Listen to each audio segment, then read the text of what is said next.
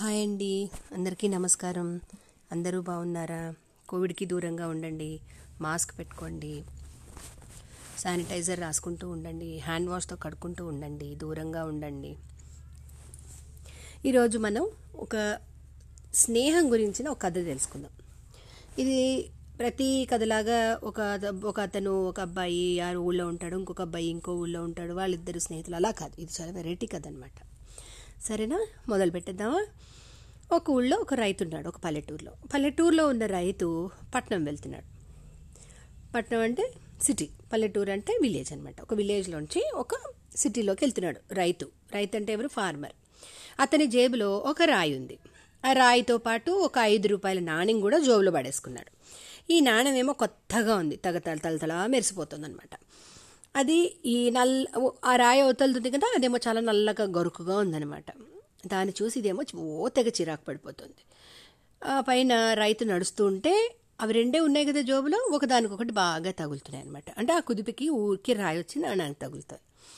ఈ ఐదు రూపాయల బిళ్ళ ఎగతాళిగా రాయితో అంది, నన్ను నువ్వు అస్సలు తాకకు, దూరంగా ఉండు, నీకు మర్యాద ఉండదు నన్ను తగిలితే, నేను నీలా విలువలేని రాయిని కాదు, నన్ను డబ్బు అంటారు, నాతో ఆహార పదార్థాలు బతకడానికి కావాల్సిన వస్తువులు అన్నీ కొనుక్కోవచ్చు, ధనమూలం ఇదం జగత్ అంటారు తెలుసుగా అంటూ ఓ తెగ గొప్పలు చెప్పడం మొదలుపెట్టింది ఆ నాణ్యం. రాయి అలాగా అన్నట్లు ప్రశంసగా చూసింది. ఇక నాణ్యం రెచ్చిపోయి తన గొప్పలు చెప్పుకోవడం ప్రారంభించింది. తనకు ఇప్పటి వరకు ఎన్ని చేతులు మారింది, ఎవరెవరు ఏం కొనుక్కున్నారు, కొనుక్కోదగిన వస్తువులు ఎన్ని ఉన్నాయో అన్నీ చెప్పడం మొదలుపెట్టింది. రాయి చాలా ప్రశాంతంగా వినడం మొదలుపెట్టింది. ఇంతలో దారిలో ఒక మొక్కజొన్న కండెల బండి వచ్చింది. ఆ బండి మీద లేత మొక్కజొన్న పొత్తులు నిప్పులపై కాలుస్తున్నాడు అనమాట. నిజంగానే మొక్కజొన్న పొత్తులు నిప్పులతో కాలిస్తే బాగుంటాయి కదా. అయితే మంచి కమ్మటి వాసన రావడం మొదలుపెట్టింది.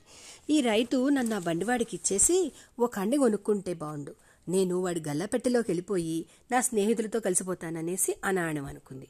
మురికిగా ఉన్న ఈ నీతో నేను అస్సలు ఉండలేకపోతున్నాను బాబు అని చాలా బడాయిపోసాగింది. బడాయి అంటే ఏంటి? పొగరనమాట. ఏ నిజమేనని ఒప్పుకుంది పాపం రాయి నిజాయితీగాను.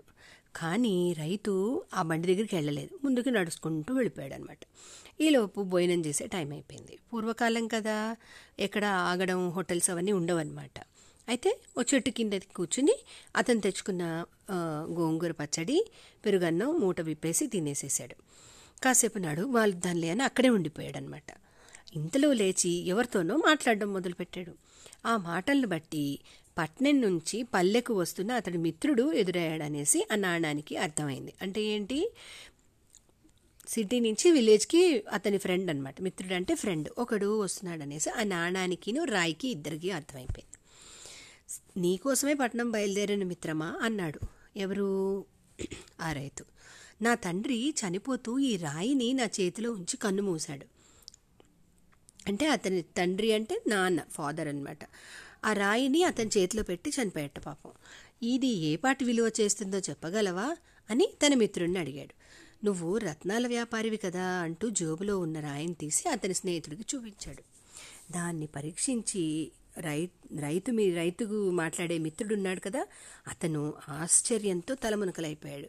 ఇది ముడివజ్రం, అంటే రా రా అనమాట, ముడివజ్రం. దీన్ని సానబెడితే ఈ చుట్టుపక్కల ఊళ్ళన్నీ కొనేయగలవు అన్నాడు. ఆ మాటల్ని జేబులోంచి వింటున్న నాణ్యం తెల్లబోయింది. రైతు చాలా ఆనందపడిపోయాడు. అతని కళ్ళు తెగ మెరిసిపోతున్నాయి ఆనందంతో.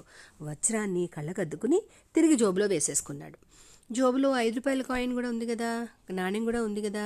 ఇప్పుడు రాయిని చూసి నాణ్యం చాలా గౌరవంగా దూరంగా జరిగిపోయి తన గొప్పలన్నీ చెప్పుకుంది కదా ఇందాక, ఇప్పుడు పాపం చాలా సిగ్గుపడిపోతూ మౌనంగా ఉండిపోయింది. రాయి నాణ్యాన్ని స్నేహంగా చూస్తూ, మౌనంగా ఉండిపోయావేం మిత్రమా, నువ్వు గలగలా మాట్లాడుతూ ఉంటే ఎంతో బాగుంది తెలుసా అనంది. నాణ్యం సిగ్గుతో, నీ విలువ తెలియక బడాయిపోయాను, నన్ను క్షమించవు, నువ్వు విలువైన వజ్రానివని ముందే నీకు తెలుసా అని అడిగింది. అవును తెలుసని రాయి చెప్పింది. మరి నేను అన్ని గొప్పలు పోతుంటే నాకు బుద్ధి వచ్చేలా అసలు విషయం ఎందుకు చెప్పలేదు అని అడిగింది నాణ్యం. ఇదిగో ఇందుకే, నాకు సహజమైన స్నేహం కావాలి. నువ్వు చూడు ఇప్పుడు ఎలా వినయంగా బిడియంగా దూరంగా ఉన్నావో. నాకు ఆ కృత్రిమత్వం అస్సలు నచ్చదు. కృత్రిమత్వం అంటే ఆర్టిఫిషియల్గా ఉండడం అనమాట, అంటి ముట్టనట్టుగా ఉండడం అనమాట.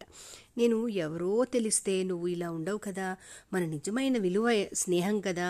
ఈ స్నేహం స్నేహంగా నిజాయితీగా ఉండే మన ప్రవర్తనని బట్టే ఉంటుంది. డబ్బుతో తూచగలిగేది నిజమైన స్నేహం అనిపించుకోదు అని అంది రాయి. వజ్రపు ఆలోచన ధోరణికి చాలా ఫిదా అంటే ముగ్ధురాలైపోయిందిట నాణం. చేరువుగా వచ్చి నాణాన్ని ఆదరంగా చూసింది ఆ రాయి. మళ్ళీ మునుపట్లానే ఎడతెగకుండా నాణ్యం కబుర్లతో హాయిగా సాగిపోయింది ప్రయాణం. దీన్ని బట్టి మనం ఏం తెలుసుకున్నాం? ఎవ్వరూ కూడా సంపదను చూసి స్నేహం చేయకండి, మనసుని చూసి స్నేహం చేయండి. ఇప్పుడు ఆ వజ్రం ఎలా ఆలోచించింది? తను గొప్పదైనా కూడా చెప్పుకోలేదు, చెప్పుకోలేదు కాబట్టే నాణానికి చాలా నచ్చింది. ఎవ్వరూ కూడా అలా సంపదను చూసి తెగ మెడిసిపడిపోయే వాడితోటి స్నేహం చేయకుండా ఎన్ని ఉన్నా కూడా అణిగిమణిగి ఉండే మంచి మనసు ఉండే ఒక స్నేహాన్ని కోరుకోవాలి.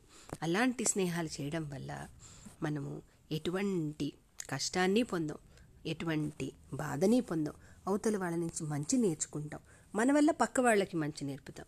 కాబట్టి స్నేహం విలువ అలాంటిది. బాగుంది కదా కదా ఓకే దెన్ బాయ్.